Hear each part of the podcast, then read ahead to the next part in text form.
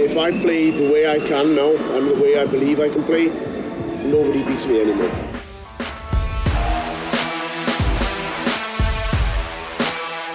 Hier ist Checkout, der Darts Podcast mit Kevin Schulte und Christian Rüdiger.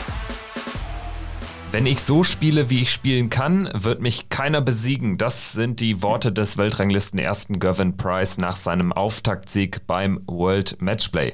Ähnliches kam aus dem Mund des Weltranglisten zweiten Peter Wright. Ein Tag später, die großen Namen haben fast alle die erste Runde beim Matchplay überstanden. Wir sprechen drüber in dieser neuen Folge von Checkout, der Darts Podcast. Ich bin Kevin Schulte und grüße Christian Rüdiger. Hi. Hallo Kevin, ich grüße dich und natürlich auch alle, die zuhören. Ja, liebe Hörerinnen und Hörer, danke fürs Einschalten. Folge 189 von Checkout, abrufbar natürlich auf allen gängigen Podcast-Plattformen, Spotify, Apple Podcasts, äh, Google Podcasts und seit letzter Woche auch auf Sport 1 und in der Sport 1 App.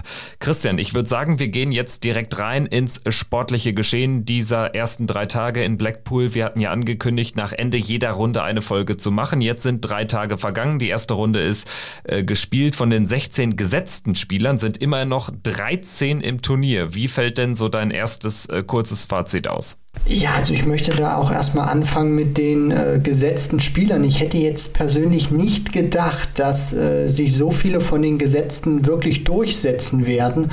Und ähm, gerade jetzt auch bei den Spielern, die eben rausgegangen sind, wie unter anderem ein James Wade gegen Luke Humphreys ja auch sehr deutlich, hätte ich das jetzt äh, nicht erwartet. Deswegen, ich hätte schon so bei anderen Partien Brandon Dolan, Christoph Ratajski unter anderem ja das auch ein bisschen anders gesehen.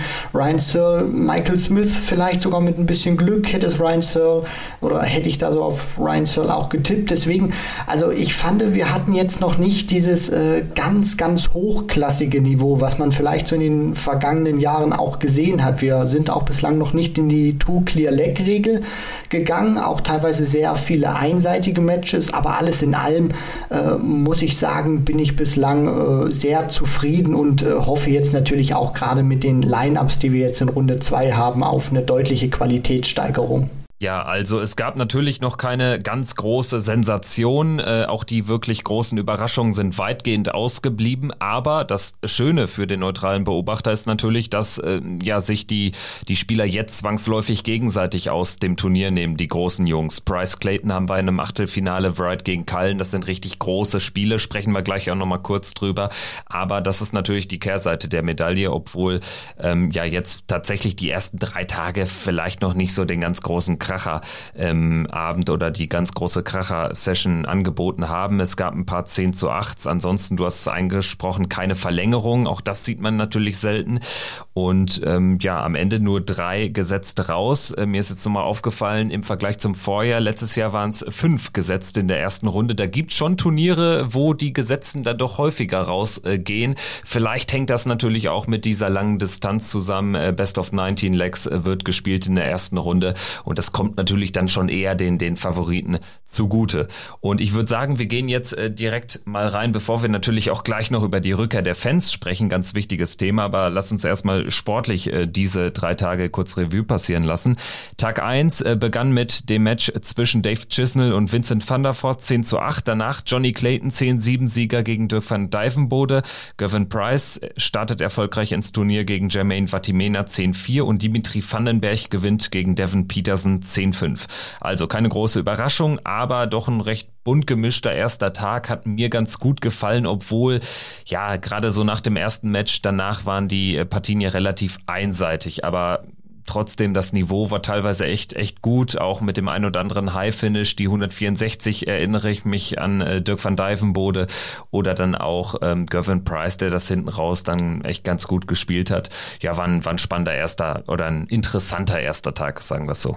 Ja, definitiv, Kevin. Also ich finde, das ging auch schon relativ flott los mit Chizzy Voort. Auch nicht nur vom Ergebnis her umkämpft, sondern auch wirklich, wenn man das komplette Spiel gesehen hat, äh, wo ich auch wirklich fand, dass Vincent gerade auch vom Scoring her, auch von den 180ern total auf Augenhöhe war mit Chizzy. Das Match hatte auch herausragende Momente, die 129, die 161 dann von Dave Chisnell oder wo Vincent dann auch versucht, die 125, nachdem er den ersten aufs Single Bull wirft, dann dann noch mit Bullseye Bullseye zu spielen. Also das war wirklich äh, sehr, sehr schön gewesen. Und dann gab es natürlich noch so dieses, dieses Déjà-vu-Feeling oder diesen Déjà-vu-Moment, Kevin, fast so identisch wie im vergangenen Jahr, wo Vincent van der Voort auch mit Kirk Bevins wieder diesen Unterarmwurf auspackt. Fand ich auch wieder ein bisschen sensationell. Diesmal hat er sich auch ein bisschen mehr zusammengerissen als im vergangenen Jahr.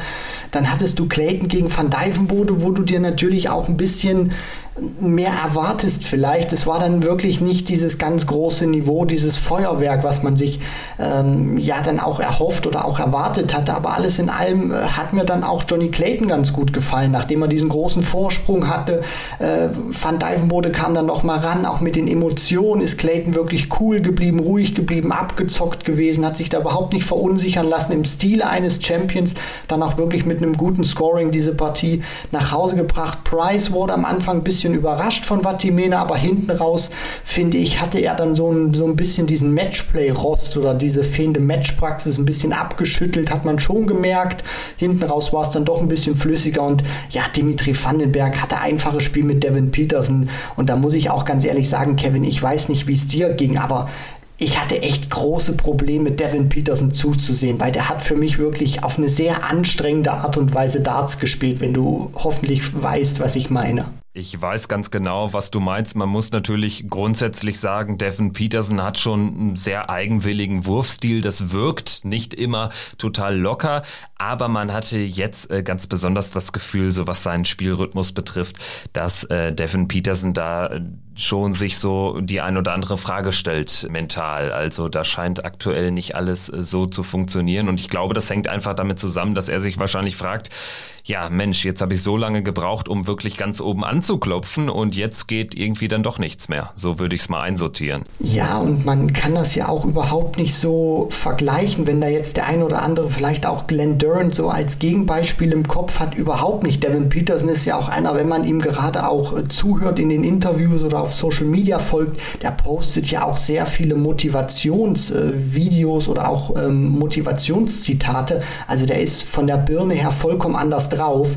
Nur man hat auch wirklich gemerkt, es, es beschäftigt ihn momentan auch wirklich, dass er, dass jeder Dart hat eigentlich gefühlt wie eine große Kraftanstrengung bei ihm gewirkt. Also da war der, der Rhythmus jetzt überhaupt nicht flüssig. Also seinen normalen Rhythmus wie vor einem Jahr hat er überhaupt nicht abgespult. Er hat auch teilweise ein bisschen lange gebraucht zwischen den Darts, immer wieder dieses Überlegen, was, was du auch angesprochen hast. Also war wirklich schon eine komische Partie und das hat dann auch der Average gezeigt. Und da hoffe ich natürlich auch, dass, dass das bei ihm wieder in der Zukunft besser besser wird, weil das ist eigentlich eine richtige 180er Maschine gewesen im vergangenen Jahr und dieses Mal hat er in 15 Lecks keine einzige geworfen.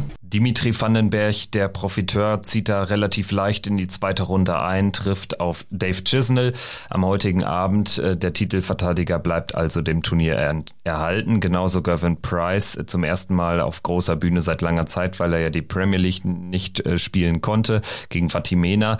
Ja, am Anfang ein bisschen Probleme gehabt. Fatimena echt ganz frisches Gesicht im wahrsten Sinne des Wortes, hat ja unfassbar abgespeckt. Also ähm, Respekt an den Niederländer.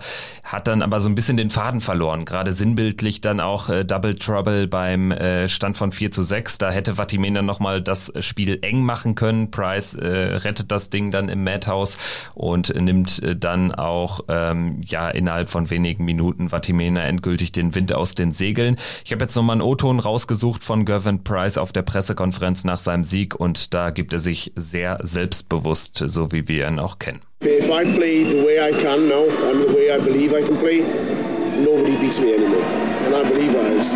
If I take my chance, I slipped up on a couple of chances today. I wasn't scoring very well. But if I score and take my chances, nobody Stimmst du ihm zu? Äh, Gavin Price sagt also, wenn er sein Spiel ans Oki bringt, dann ist er nicht zu schlagen. Ich finde, ja, klingt hochtrabend, aber ganz ehrlich, wahrscheinlich hat er sogar recht. Ja und nein. Also ich stimme ihm in dieser Aussage wirklich zu, aber ich stimme ihm auch nicht zu, weil zum einen wissen wir natürlich alle, und in dem Punkt stimme ich Price zu, was, was er natürlich auch spielen kann. Das ist herausragend. Aber auf der anderen Seite muss ich auch sagen, das sagt ja gefühlt jeder andere Spieler auch. Also wenn du, wenn du Peter Wright fragst, sagt er, naja, wenn ich mein Niveau spiele, schlägt mich keiner. Van Gerven sagt das gleiche, James Wade sagt das auch. So, und ähm, von daher finde ich das auch immer ein bisschen schwierig einzuschätzen, weil was, was, was ist denn eigentlich nun das, das Beste wirklich von einem Wright, von einem Van Gerven, von einem Price, von einem De Sousa? Deswegen finde ich das auch immer ein bisschen schwierig zu gewichten. Ich weiß natürlich, was er meint, Kevin, aber auf der anderen Seite muss ich auch sagen, das sagt gefühlt jeder andere Top, Top 10 Spieler auch immer. Das stimmt. Wir werden auch gleich noch äh, den einen anderen genannten hören, äh, namentlich Peter Wright. Der ist ja auch sehr von sich selbst überzeugt aktuell. Ich glaube aber, und da würde ich nochmal einen Unterschied machen, dann auch äh, zu, zu Price. Bei Price habe ich schon das Gefühl, dass er derjenige ist, der so in den letzten zwölf Monaten dann doch derjenige war, der am häufigsten auch äh, den Worten äh, Taten folgen gelassen hat. Insofern deswegen ähm, da meine Einschätzung eben. Price also weiter im Turnier, trifft auf Johnny Clayton am heutigen vierten Tag. Das natürlich ein Traumachtelfinale hatten wir uns so gewünscht, hatten wir auch so ein bisschen vorausgesagt. Dazu kommt es jetzt. Äh, wir bleiben aber erst nochmal in der äh, Berichterstattung der letzten beiden Tage. Tag Nummer zwei, der sehr lange Sonntag, äh, typisch fürs Matchplay mit zwei Sessions. Christoph Ratajski gewinnt zunächst gegen Brandon Dolan 10-4. Vielleicht sogar eine Überraschung für den einen oder anderen, für dich zum Beispiel, denn du hattest Dolan gut auf dem Zettel, aber bei ihm zeigt sich irgendwie, kann er die Form Form, die echt starke Protoform nicht auf die Bühne konservieren. Glenn Durant, der hat aktuell überhaupt gar keine Form. 6-10 gegen Kellen Ritz verloren. Auch das war fast erwartbar. Rob Cross schlägt Ross Smith mit 10 zu 8. Schönes Spiel. Ross Smith äh, da echt den erwartet starken Auftritt hingelegt, aber Cross äh, kommt auch immer besser rein. Also der findet immer mehr zu einer echt guten Form. James Wade, das war allerdings ein ziemlich schwacher Auftritt gegen Luke Humphreys. 3 zu 10 abgesägt worden von Luke Humphreys und und ja, das war so ein bisschen vielleicht das heimliche Highlight eines ungesetzten Spielers in diesen ersten drei Tagen. Wie siehst du es? Ja, definitiv, Kevin. Also die Art und Weise, wie Luke Humphreys auch James Wade, muss man ja wirklich sagen, demontiert hat, fand ich schon sehr beeindruckend. Und es zeigt auch einfach, dass dieser Luke Humphreys äh, wirklich auch in diesem Jahr den nächsten Schritt gemacht hat. Also das ist kein Zufall gewesen, dass der im Finale der UK Open stand. Das ist kein Zufall, dass der in diesem Jahr noch drei weitere Finals auf der Pro Tour bislang gespielt hat. Der ist vom Kopf her wirklich sehr von sich überzeugt. Ich glaube, der hat auch jetzt wirklich realisiert, was er imstande zu leisten ist. Und das zeigt er einfach wirklich. Mit vollem Selbstvertrauen spielt der Darts. Und diese Partie gegen James Wade in Blackpool im Winter Gardens, das, das war wirklich, fand ich, äh, beeindruckend gewesen von ihm. Also Wade kam nie richtig rein in die Partie, hat nicht den Hauch einer Chance gehabt. Selbst dieses 148er Checkout, wo man eigentlich denken könnte, okay, das bringt ihn jetzt wieder in die Partie rein, Pustekuchen. Das, das, das ging für mich auch wirklich sehr schnell. Also Wade hat da wirklich nie den Anschluss in diese Partie gehabt. Da muss man wirklich sagen, großes Kompliment, was Luke Humphreys da geleistet hat. Und ich bin mal wirklich gespannt, weil wenn er die Leistung weiterhin so bringen kann, dann ist das auch fürs World Matchplay ein ganz gefährlicher Contender. Ich hatte ja nach der Auslosung gesagt, mein Tipp ist, dass der Sieger aus der Partie Wade gegen Humphreys das Halbfinale erreicht und dabei bleibe ich auch. Also ich traue ihm echt viel zu. Jetzt gegen Christoph Ratajski. Kurioserweise das Duell der beiden besten Spieler der ersten Runde, wenn man sich nur den Average anschaut. Beide mit einem 101er Average, Rob Cross mit einem 100er Average, auch in diesem Viertel. Also diese Session jetzt von den Namen her ja eigentlich so die, die schwächste, würde ich sagen, diese Nachmittagssession am Sonntag. Aber sie hat die äh, besten Einzelleistungen hervorgebracht, kann man nicht anders sagen. Und dementsprechend macht es dieses Viertel auch relativ äh, umkämpft und spannend. Humphreys gegen Ratajski, wie gesagt, und Rob Cross gegen Kellen Ritz. Das ist natürlich eine formidable Auslosung für Cross. Also da kann er, sollte nicht schiefgehen, fast fürs Viertelfinale planen. Und ähm, auch da wird dann was gehen. Also der Weg ins Halbfinale ist für den einen oder anderen Spieler echt frei. Auch Humphreys, wie gesagt, das wäre weiterhin mein Tipp für ein Halbfinale. Finale hat hier echt gute Karten. Super, dann würde ich sagen, gehen wir in die Abendsession des Sonntags, äh, die aus deutscher Sicht natürlich ganz besonders war, äh, ganz besonders wichtig war mit Gabriel Clemens, der gegen José de Sousa ran musste, ganz spät am Abend im letzten Match. Leider ging es äh, sehr schnell vorbei, 10 zu 2 für den Portugiesen, bevor wir zu den anderen Spielen kommen. Ja, was war da los bei Gaga? Ja, also Gabriel ist überhaupt nicht gut in die Partie reingestartet. Ich fand auch so die ersten zwei Legs, da hatte Sousa wirklich einen tollen ersten Dart auch gehabt, wo er wirklich dran ziehen konnte. Und wir wissen das ja, was das dann auch für ein hervorragender Scorer ist. Ähm, Und er konnte da einfach auch früh in der Partie nicht wirklich Fuß fassen. Er hätte ja in der ersten Session tatsächlich auch noch ein Leck gewinnen können, Gabriel Clemens. Hat für mich auch teilweise ein bisschen die falschen Entscheidungen getroffen. Also dieses eine Leck zum Beispiel, was er in der ersten Session hätte gewinnen können, da stand er bei 36 Punkten Rest. De Sousa stand auf einer Bogey-Number, das heißt, er hatte sechs Darts Zeit. Und dann hat er, und dann ist es ja so gewesen, dass er den ersten vorbeigeworfen hat, also außerhalb, und den zweiten hat er dann in die Single 18 geworfen. Und an der Stelle hätte ich mir ein bisschen mehr Cleverness von Gaga gewünscht, dass er den, dass er sich dann zum Beispiel überwirft, weil so ist er dann im nächsten Wurf oder in, in der nächsten Aufnahme ist er dann auf die Doppel 9 gegangen, weil er den dritten dann noch auf die Doppel 9 geworfen hat und kam dann natürlich dann auch, äh, ja, ist das dann auch ein etwas schwierigeres Doppel. Da hätte ich mir zum Beispiel ein bisschen mehr, Max Hopp hat immer gesagt, Boardmanagement gewünscht, wie es Nathan Aspinall zum Beispiel auch gegen Mervyn King gezeigt hat. Zweimal hat sich Aspinall auf ein Doppel gestellt, drei Darts, hat aber gesehen, King kann ich ausmachen, weil er entweder nicht im Finish-Bereich war oder auf einer Bogey-Number stand und hat sich deshalb überworfen und hatte somit die deutlich bessere oder das deutlich angenehmere Doppel dann beim nächsten Schwung nochmal gehabt. Und das, das Leck konnte er sich dann zum Beispiel nicht greifen, Gabriel Clemens, und dann ging er natürlich auch äh, mit einem 0-5 aus der Pause und dann wird es einfach verdammt schwer gegen so einen Spieler wie De Sousa, der jetzt nicht seinen vielleicht besten Tag hatte, aber der einfach trotzdem mit diesem Average, den er gespielt hat, brutal konstant unterwegs war und Gaga so gut wie kaum eine Chance gegeben hat. Das Spiel war im Prinzip nach 10, 12 Minuten vorbei. Also wenn du mit 5-0 in die Pause gehst, ähm, 0-5 aus, aus Gagas Sicht gegen einen D'Souza, der ja wirklich seit eineinhalb, äh, zwei Jahren echt richtig vorne mit dabei ist, seit einem Jahr so richtig, dann hast du eigentlich keine Chance mehr. Und ja, ich hatte so ein bisschen das Gefühl, als hätte sich Gaga auch nie so richtig wohl gefühlt in dem Match. Es geht natürlich auch schlecht los, gerade wenn du Außenseiter bist, darfst du nicht direkt einen Break kassieren, wenn du irgendwelche Aktien haben willst in einem in so einem Match. Also insofern ähm, leider diesmal kein Überraschungssieg für Gabriel Clemens, aber wird ihn sicherlich nicht umwerfen.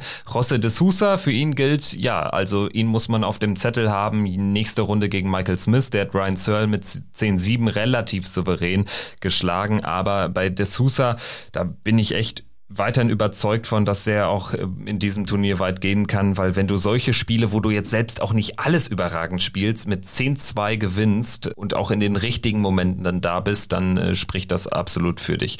Gut, und dann haben wir noch zwei Spiele gar nicht besprochen von diesem äh, zweiten Abend. Äh, Joe Cullen gegen Chris Doby, das war das erste Match. Äh, 10 zu 8 für Cullen da sah es äh, lange danach aus, als äh, könnte es eine Partie werden, die in die Verlängerung geht, aber am Ende gewinnt Kallen das Ding knapp und steht im Achtelfinale. Es war ein tolles Spiel. Ja, definitiv, Kevin. Also alleine schon dieser Anfang von Joe Cullen zum Beispiel, den fand ich mega. Der kam wirklich aus den Blöcken geschossen und da musste Doby auch wirklich aufpassen in dieser Anfangsphase, dass Cullen ihn da nicht komplett überrollt und hat es dann ja auch geschafft, den Fuß in die Tür zu kriegen. Und ich finde, das wurde dann auch, je länger dieses Match dauerte, wurde es dann auch wirklich ein richtiges Match und es wurde ja dann auch wirklich richtig umkämpft. Cullen packt zum Beispiel auch den Zehner aus, aber Doby äh, auch wirklich unbeeindruckt gewesen. Also man hat wirklich gemerkt, dieser Turniersieg bei Super Series 5, der hat ihm wirklich Selbstvertrauen gegeben und das war auch ein intensives Match gewesen. Wir hatten viele Breaks, dann auch gerade in der Schlussphase, wo es dann wirklich hin und her ging, wo es auch wirklich vom psychologischen Aspekt fand ich sehr interessant war, wo Cullen zum Beispiel dieses eine Break dann landet, ich glaube zum 7 zu 6 war es, wo er vorher nochmal ganz kurz den Schritt zurück macht, weil er dann auch weiß, das ist ein wichtiger Moment, dann schafft er dieses Break, dann schafft er es aber nicht, das Break zu bestätigen, weil er danach wirklich ein Schrottleck wirft und dann geht das wirklich hin und her, dann äh, verpasst Doby die 164 zum Beispiel, Cullen kommt ran, knipst die 92 in dem Moment brutal stark mit zwei Darts aus. Also das war wirklich, fand ich, ein großartiges Match gewesen. Und Joe Cullen hat ja dann auch wirklich wissen lassen, alle wissen lassen, was da auch für ein Druck abgefallen ist oder was ihm auch dieser Sieg bedeutet hat, weil dieser Jubel danach, der hat wirklich schon gezeigt, da war mächtig Dampf unterm Kessel gewesen beim Rockstar. Und der freut sich einfach jetzt auf dieses Match gegen Peter Wright und hat ja jetzt auch schon die ein oder andere kleine verbale Nicklichkeit in Richtung Snakebite gesendet.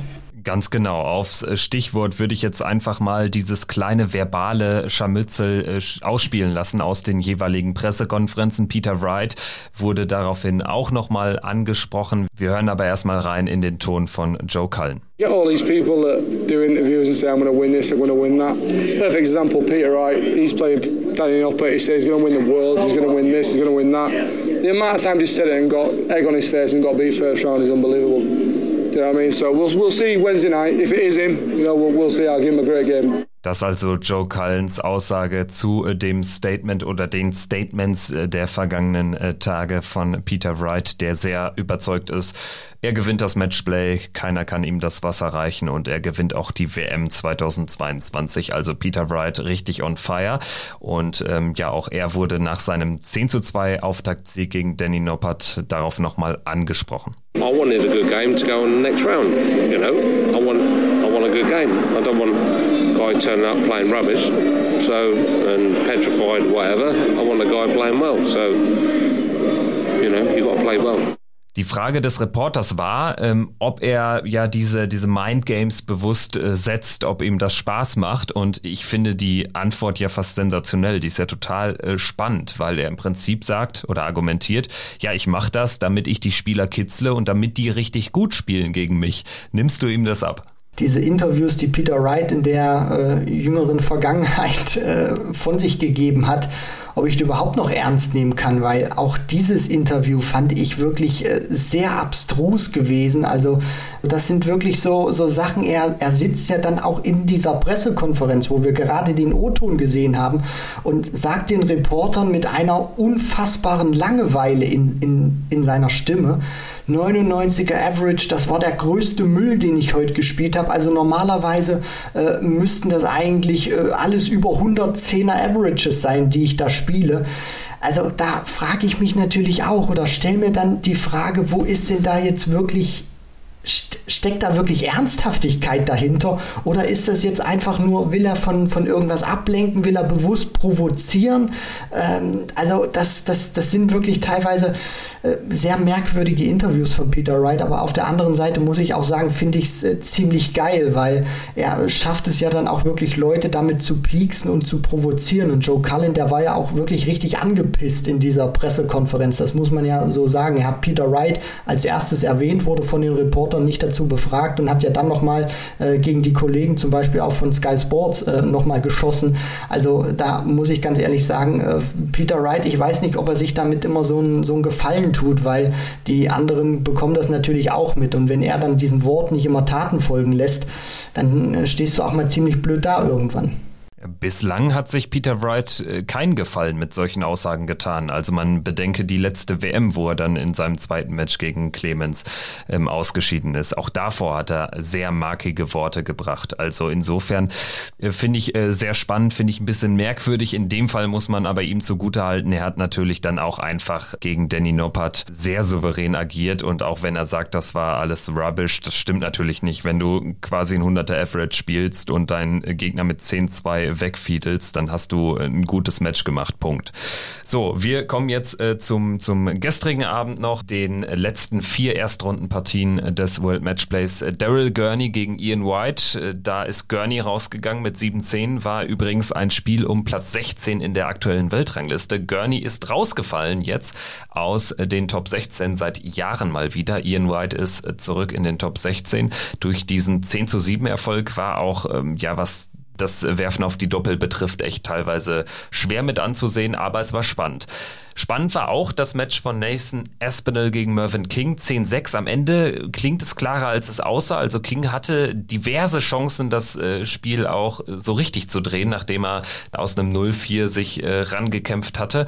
Michael van Gerven hat sich rangekämpft nach einem 4-6 Rückstand gegen Damon Hatter noch 10-7 gewonnen, weil Damon Hatter nach der zweiten Pause irgendwie gar nicht mehr richtig auf der Bühne war. Also das war dann echt schwach hinten raus.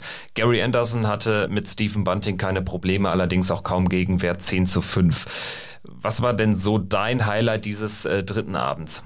Also da muss ich ganz ehrlich jetzt auch mal äh, mit der ersten Partie erstmal gehen, auch wenn die jetzt vom Namen her sicherlich nicht äh, ganz den Klang hatte, wie zum Beispiel Anderson Bunting oder Aspinall King. äh, mit Daryl Gurney und Ian White die Partie, meine ich, weil ich fand die auch wieder sehr, sehr interessant gewesen, weil es zunächst mal natürlich auch die erste Partie wieder vor voller Hütte war.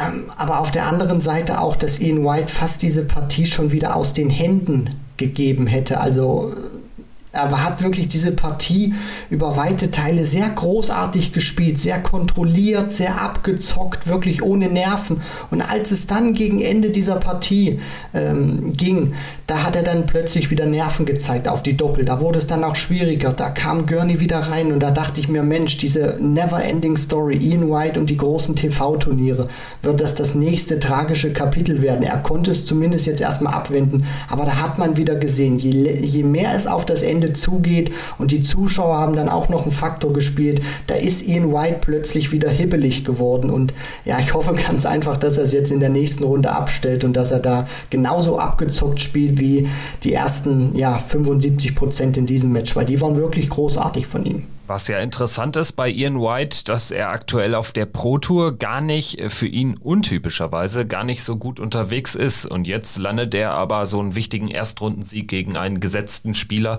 beim World Matchplay. Also das wird ihm Selbstvertrauen geben. Ich bin gespannt in der nächsten Runde gegen Michael van Gerven, Neuauflage des Achtelfinals bei der EM. Auch diesmal spricht eigentlich ja wenig für White, aber die Ausgangslage, die hat damals schon äh, getäuscht. Da hat White klar gewonnen gegen Michael Michael van Gerven. Und nach diesem Sieg gegen Gurney, das war so ein Spiel, wo er sich wahrscheinlich auch selbst viel Druck gemacht hat. Hat er jetzt irgendwie gewonnen, war nicht schön, aber äh, siegreich am Ende er ist derjenige, der ganz locker äh, ans Oki treten kann, wenn es gegen MVG geht am äh, Mittwochabend. Also ist eine spannende Partie, äh, die, glaube ich, enger werden könnte als äh, gedacht. Ja, und vor allem auch, wenn er wirklich dieses Niveau spielt, was er ja über weite Strecken gegen Daryl Gurney an den Tag gelegt hat, dann hat er auch gegen Michael van Gerven eine Chance, weil van Gerven ist immer noch nicht diese Bank, wie er es äh, selber gerne wäre. Das hat man ja auch gegen Damon Hatter gesehen. Gerade auch, wenn es dann auf diese kombinationsfinnischen Wege geht. Gerade dann auch teilweise drei Dart-Finishes oder zwei Dart-Finishes, wo er eben mit dem ersten nicht das Triple trifft und dann tatsächlich drei Darts braucht. Und gerade dann, wenn es darum geht, ein Dart nur aufs Doppel zu haben, die Doppel 20 bei Van Gerven gefällt mir überhaupt nicht. Teilweise ist der Dart viel zu weit nach unten gedrückt dann auch. Deswegen, wenn Ian White wirklich dran bleibt, wenn er vom Scoring her Druck macht, Van Gerven wird, glaube ich, auch Fehler machen. Also so stabil ist er einfach noch nicht. So schätze ich ihn zumindest ein. Es wird natürlich auch wieder herausragende Lecks geben oder sehr, sehr gute Phasen von Van Gerven. Nun, da geht es dann auch darum, für Ian White in seinen Lecks dagegen zu halten. Und wenn er das dann wirklich so spielt wie in der Anfangsphase oder über große Teile gegen Daryl Gurney, dann hat er auch gegen einen Michael van Gerven in der momentanen Verfassung, glaube ich, wirklich eine gute Chance und kann ihn sehr, sehr lange kitzeln. Ja, wir hoffen, denke ich mal, und da dürfte es den, den meisten da draußen, den meisten Hörerinnen und Hörern genauso gehen. Wir hoffen auf jeden Fall auf ein enges Match, auf ein paar engere Matches als bislang, auf die ein oder andere Verlängerung dann im Race to 11 oder dann eben in einem verlängerten Race, vielleicht bis zum 14-13. Ähm, da haben wir doch alle Bock drauf. Van Gerven gegen White und Espinel gegen Anderson komplettieren also diese Achtelfinals. Und Michael van Gerven, da sind wir beim Stichwort äh, und ich würde die Überleitung ganz kurz machen zu einem weiteren Thema, ähm, was wir besprechen müssen. Die Rückkehr der Fans. Äh, es gab jetzt zwei Tage oder drei Sessions äh, mit Fans, die, ich sag mal, sehr reduziert, ähm, nicht nur in ihrer Anzahl waren, sondern auch in ähm, ihren Gesängen etc. pp. Man muss dazu aber sagen, dass das Publikum in Blackpool ja generell eher fachkundiger ist, eher weniger auf Party aus. Ja, und äh, dann gab es äh, gestern am dritten Abend die komplette Rückkehr der Fans. Alles wie immer, nur ähm, das Abklatschen ist mir aufgefallen. Der Spieler ähm, beim Walk-On, äh, das hat äh, gefehlt. Ansonsten war ja fast alles wie immer, Christian. Richtig, genau. Also die Fans dürfen wieder sich äh, lieb haben, sich umarmen, auf engstem Raum miteinander kuscheln, feiern, tanzen, singen, lachen. Nur die PDC hält untereinander noch ein bisschen Abstand. Ich glaube auch, das ist vielleicht auch so eine, so eine interne ja, Regel vielleicht nicht oder Vorgabe, aber ich denke mal schon, dass man den Spielern gesagt hat, klatscht mal noch nicht mit den Fans ab. Die Offiziellen, mit den Offiziellen wird ja auch nicht abgeklatscht. Da gibt es weder Händedruck noch äh, ein Fistbump. Mervyn King zum Beispiel auch, der kam überhaupt nicht über, diese, über diesen Walk-on-Weg rein, sondern der hat noch den genommen, den zum Beispiel auch Gabriel Clemens hatte an Tag 2, wo noch diese reduzierte Zuschauerzahl war. Aber alles in allem, jetzt mal wirklich diesen ganzen, ähm, dies, diesen ganzen anderen Aspekt erstmal ausgeblendet. Natürlich weiß man auch, das ist wahrscheinlich mit einem sehr großen Risiko verbunden. Das will ich jetzt auch überhaupt gar nicht einschätzen. Basti Schwele hat das auch richtig gesagt. Wir äh, nehmen das einfach nur wahr. Am Ende muss es wirklich jeder selber einschätzen, wie er mit der Situation umgeht. Mit meinem Dartsherz sage ich einfach, es war schön, endlich mal wieder diesen Empress Ballroom vollkommen gefüllt zu sehen und dass endlich mal wieder eine Dartsveranstaltung ohne Abstand, ohne Maske stattgefunden hat. Ja, genau. Äh, dabei würde ich es eigentlich auch belassen wollen. Michael van Gerven hat ein paar äh, ganz gute Sätze dazu gesagt, rein aus Spielerperspektive, sicherlich aber auch aus der Beobachterperspektive. Wenn man jetzt nicht irgendwie streng virologisch politisch an das Thema rangeht, dann kann man auch zu äh, einer ganz anderen Meinung gelangen. Also das möchte ich jedem zugestehen. Aber natürlich haben sich äh, die Spieler gefreut, die Fans gefreut, wie auch vor den äh, Bildschirmen, wenn man das einfach mal losgelöst von äh, diesen politischen, medizinischen, virologischen Debatten betrachtet. Michael van Gerven zur Rückkehr der Fans. Of course we all miss this. This is where you play darts for, for the crowds, for everything. It's uh, so long ago. It's, a bit, it's not normal for us anymore. And uh, uh, it was, a I think, a special moment for darts and for sports globally.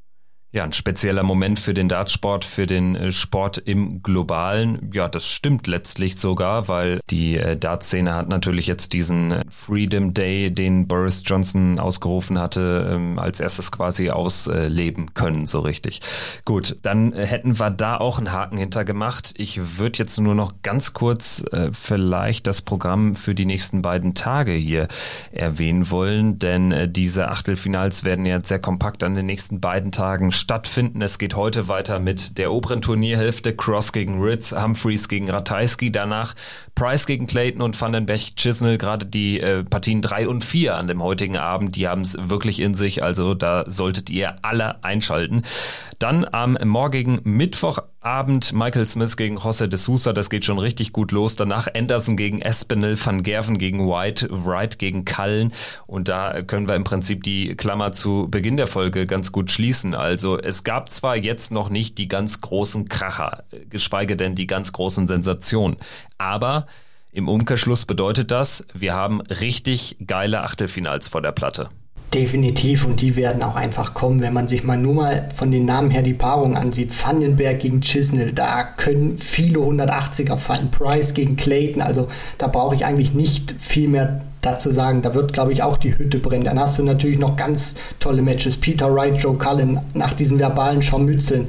Äh, Michael Smith gegen José de Sousa können auch beide wirklich, wenn die on Form sind, also dann Heide Röslein, auch viele 180er können da geworfen werden. Also ich glaube, das Matchplay nimmt jetzt in dieser zweiten Runde so richtig Fahrt auf keine steile Prognose, also da gehe ich äh, komplett mit. Also wenn es da nicht knallt, wann dann? Gut, dann sei noch erwähnt, heute ab 18.30 Uhr geht es bereits mit Darts weiter auf Sport 1 mit den Highlights von Tag 3. Ab 20 Uhr dann live die ersten vier Achtelfinals mit Basti Schwele und Max Hopp am Mikrofon. Ab morgen dann mit Basti Schwele und Robert Marianovic als Experten im Einsatz. Neue Folge von uns, die gibt's in äh, zwei Tagen in der Nacht von Mittwoch auf Donnerstag nach Ende der zweiten Runde. Dann natürlich auch mit einem Ausblick auf die Runde der letzten acht. Danke fürs Zuhören und ja, bleibt gesund. Wir hören uns in zwei Tagen wieder. Macht's gut. Ciao.